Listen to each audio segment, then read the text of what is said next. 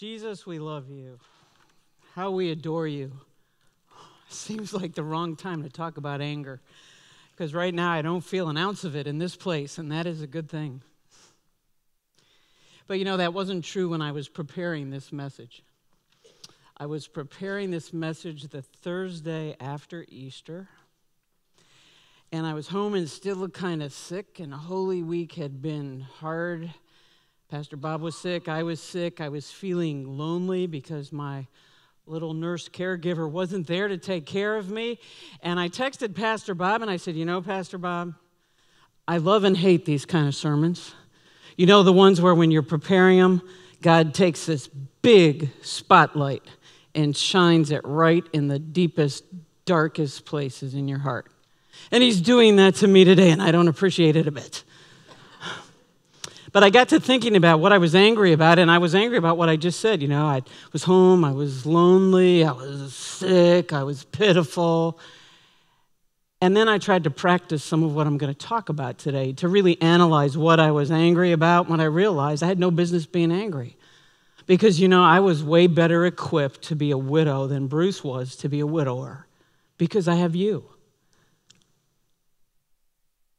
And so we have to look at our anger. And we have to look at guilt, like Pastor Bob talked about.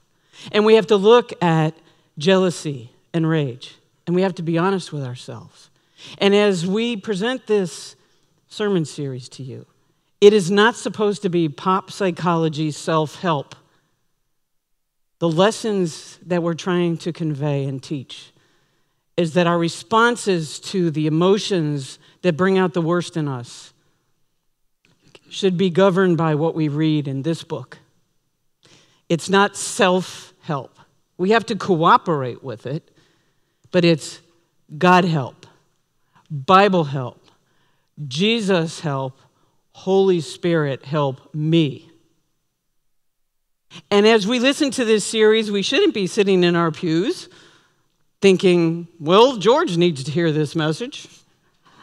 Or Susie needs to hear this message or my son or daughter needs to hear this message, or my spouse needs to hear this message.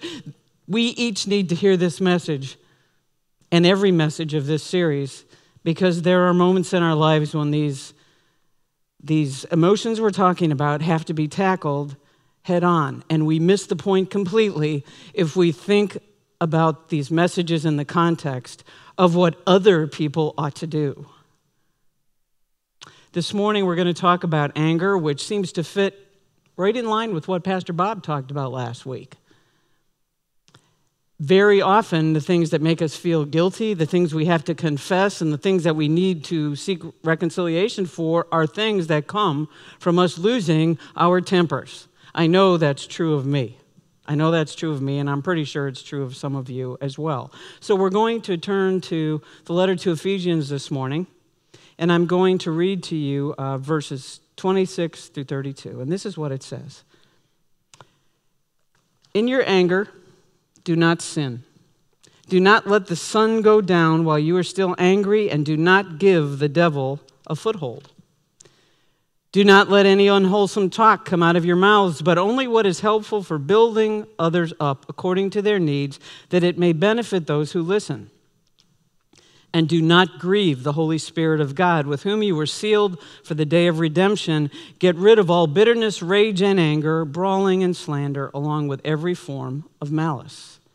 Be kind and compassionate to one another, forgiving each other, just as in Christ God forgave you.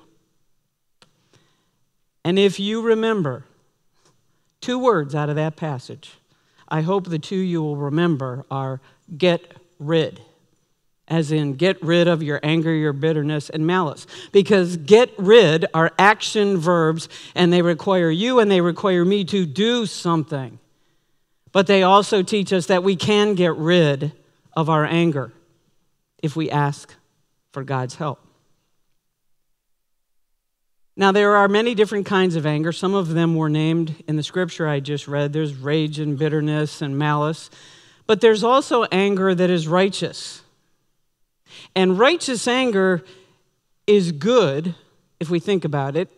Jesus demonstrated righteous anger when he threw the money changers out of the temple, when he gave his discourse to the Pharisees and the teachers of the law, where he said, Woe to you, and enumerated their list of sins.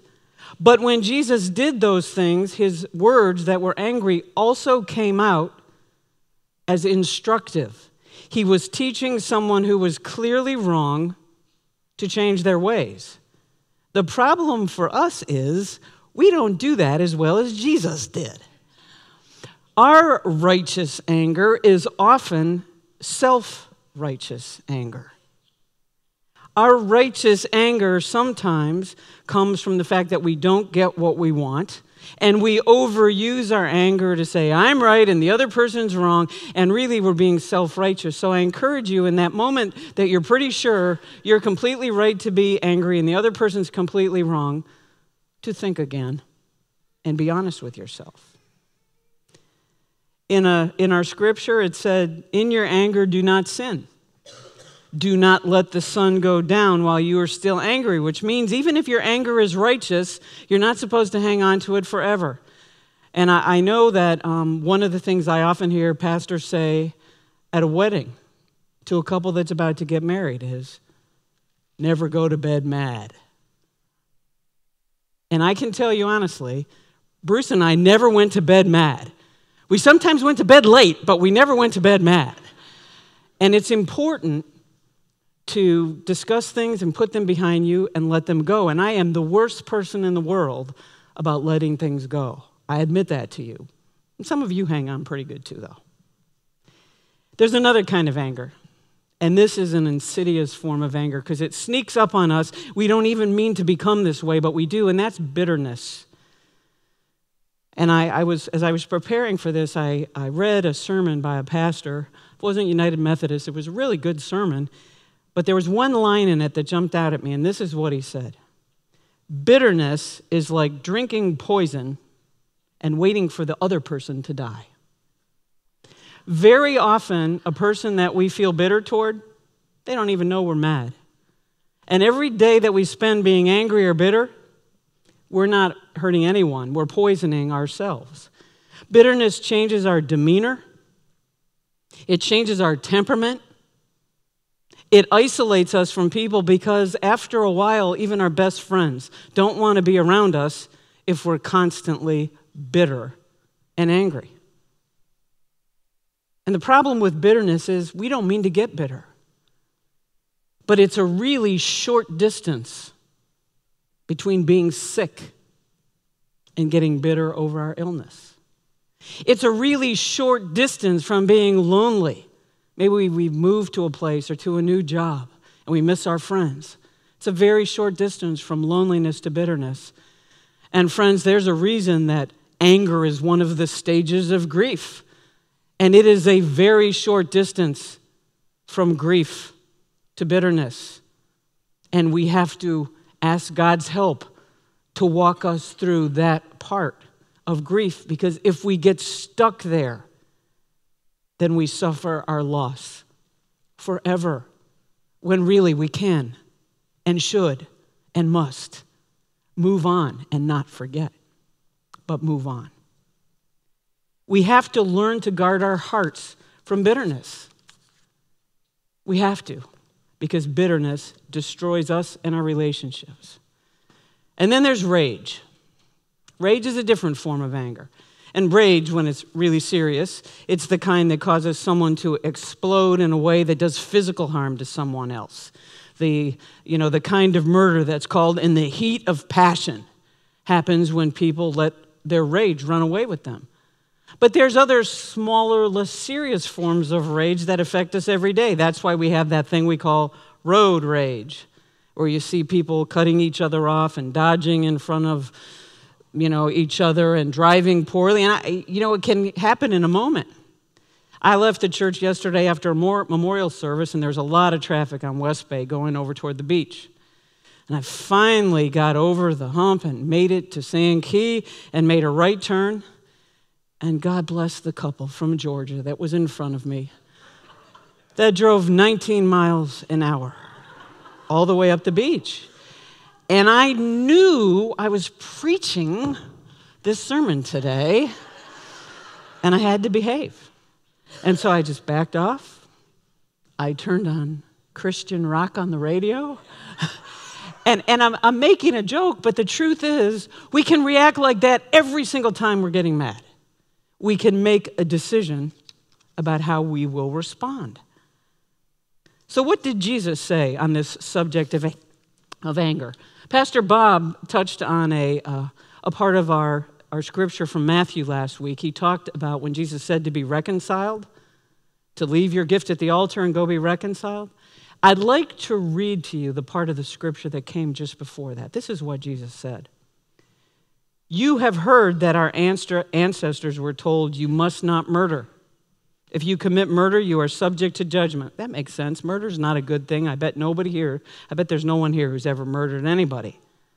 But then Jesus said, But I say, and whenever Jesus says, But I say, it means he's about to change the law that was given to Moses to expand upon it or explain it, and we better pay attention.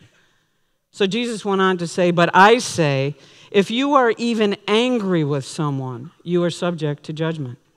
If you call someone an idiot, you are in danger of being brought before the court. And if you curse someone, you are in danger of the fires of hell. So if you are presenting a sacrifice at the altar in the temple and you suddenly remember that someone has something against you, leave your sacrifice there at the altar, go and be reconciled to that person, then come and offer your sacrifice to God. You know, Ephesians talked about unwholesome talk or slander. That's the kind of words Jesus was talking about. Jesus is telling us we can murder more than the body. We can murder, murder the spirit. We can hurt the soul of another person with our words, and we can do irreparable harm. You know, there's a story that I, I found as I was preparing for today. It was about a father. A father who had a little boy who's a good boy, but he was prone to temper tantrums sometimes. He'd lose his temper and get angry. And it was becoming a problem at school, too. So the father told the little boy, he said, Listen, son, I'm, you've got to learn to control your temper. I'm going to give you a hammer and some nails. And every time you get angry, I want you to go out to the barn and I want you to pound a nail into the side of the barn. And the very first day, the little boy pounded 27 nails into the barn. But as days went by and he caught himself being angry and had to go pound those nails, he learned to recognize his anger and he learned to control his anger. And then the day came when he didn't have to pound one nail into the board. In the meantime, the side of the barn looked like that picture that's up on the screen behind me. And I pounded every one of those nails. And let me tell you, that's good for the soul when you're feeling chippy. So this little boy went to his daddy, said, Daddy, I didn't have to pound any nails today. And his father said, Son, I'm proud of you because the lesson I want you to learn is that you can learn to control your temper. And the little boy learned that lesson. But how can we learn to control our temper? What should our response be to our own anger? What's the alternative? Well, the first thing is we need to be really honest with ourselves, which is hard to do when we're getting caught up in our own angry passions. We honestly have to assess the cause of our anger. What role did we play in the situation to escalate it to the point of an unhappy exchange? What role are we playing in our own bitterness? What is it that we won't let go of? Very often, we become angry because we can't control every situation and we can't get our way. And we want our way. And it was so cute this morning when little Connor was baptized. You know, he was kind of squalling when Pastor Bob was holding on to him, and Pastor Bob gave him back. And he turned around and looked at Pastor Bob with one of those little one year old or 18 month old faces. It was so funny. Felix cracked up, I was cracking up, and then he got happy again. But you know, that's okay from a baby who's getting baptized. But it's not so becoming or cute when it comes from an adult. We have to understand we can't control every situation and what other people do, we can only control our part of the situation. Sometimes we need to blame other people for our own stuff. It's easier to cast blame by getting angry and blaming someone else than to realize that we are the source of our own misfortune or anger. Sometimes we use anger to cover up other emotions. I promise you, it's easier to be angry than to be grief stricken, but you got to move through it. Sometimes we need to build ourselves up by tearing somebody else down because maybe we're not feeling too confident about ourselves, and the only way we can make ourselves look good is by tearing someone else down. And all those things are things we should avoid. The book of Proverbs is filled with little one line verses that tell us what some of the alternatives to our anger are, and I'd like to share some of them with you. The first one Fools give full vent to their rage, but the wise bring calm in the end. We have to exercise wisdom. As we mature in our faith, as we mature in our lives, somewhere in there a little bit of wisdom sinks in, I hope. Sometimes I wonder about myself, but most of you are pretty wise a lot of the time. And we have to exercise that wisdom by our choice. Another verse A gentle answer turns away wrath, but a harsh word stirs up anger. A gentle answer. It's a choice. Gentleness. It's really hard to be angry at someone who's being gentle with you. It is. Another one. Whoever is patient has great understanding, but one who is quick tempered displays folly. Patience is driving up the road at 19 miles an hour and just turning on nice music. I'm very proud of myself, can you tell? Because there was a time when I would have been right on the tail of that car. I would not have made any nasty gestures. I might have thrown my hands in the air. But you know, it wasn't going to get me home any faster. And if that person was like me, it would just make them drive slower anyway. Patience goes a long way toward dissipating our anger. And finally, and this is one we really need to hear as church people, because this just shouldn't happen within the body of Christ.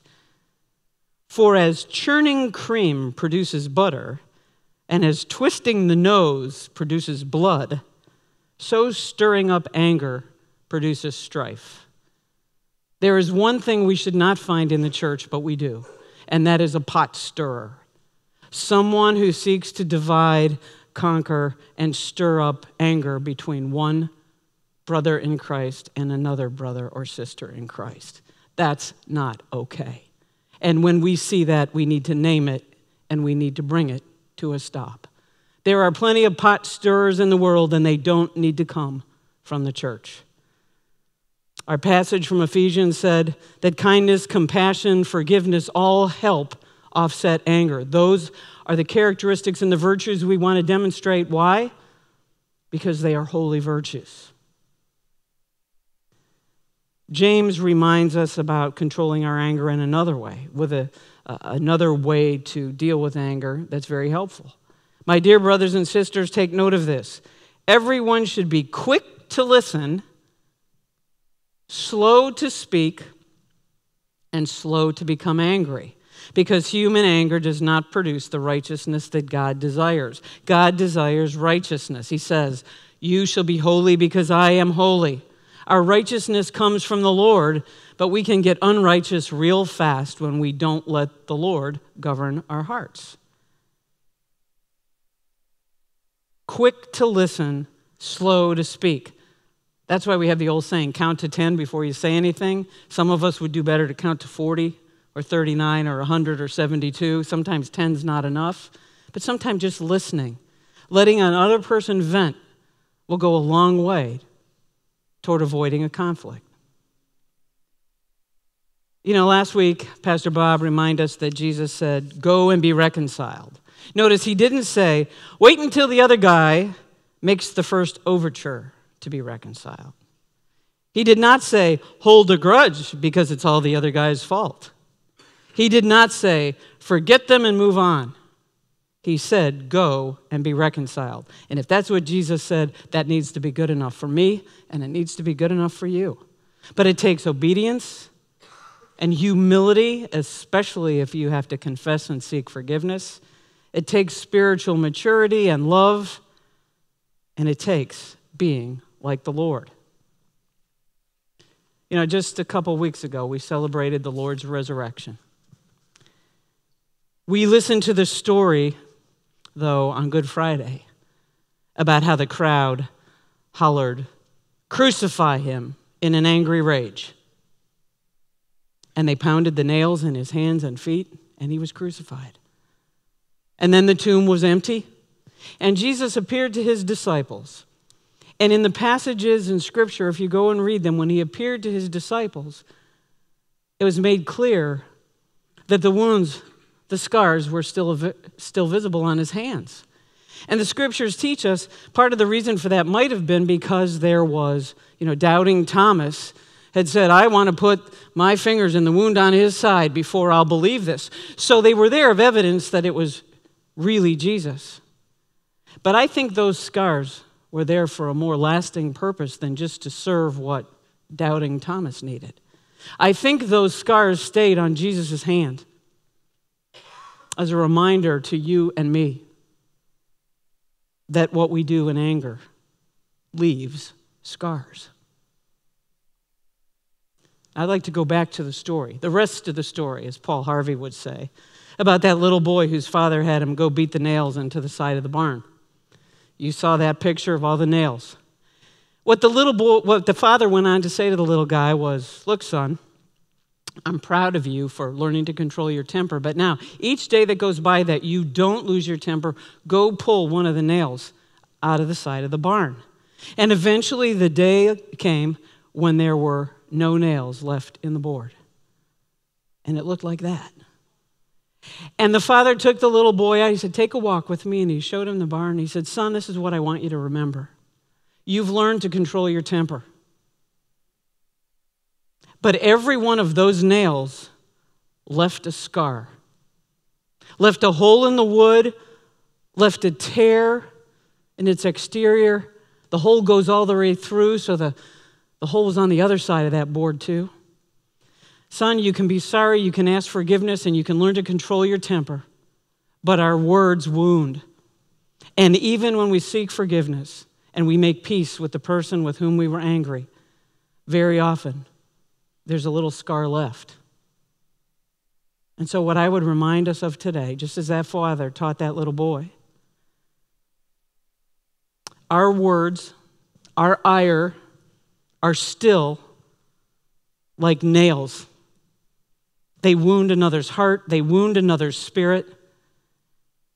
The objects of our ire might be a family member, a loved one, a spouse, a child, a parent, a coworker, a stranger, an addict, an illegal alien, a convict, a Muslim, a slow driver on Sand Key, or a brother or sister in Christ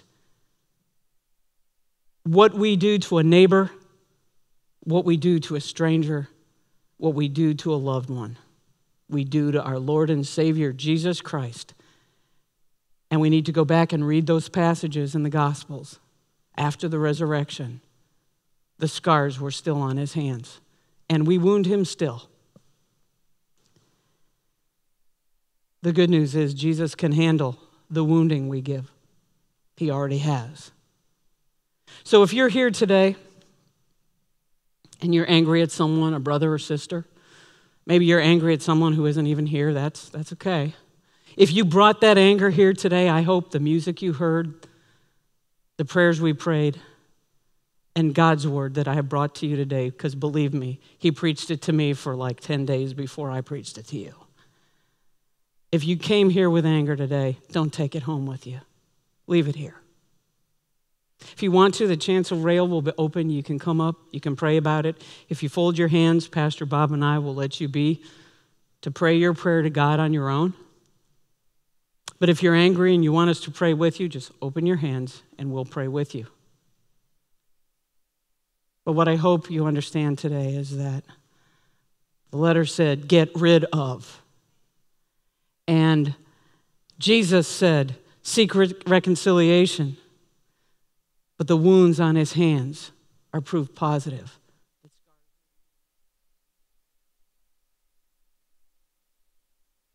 You can leave whatever anger you feel, you can leave it at the foot of that cross today. And you can leave here free. And there's no freedom quite like being free of anger that's been eating you up.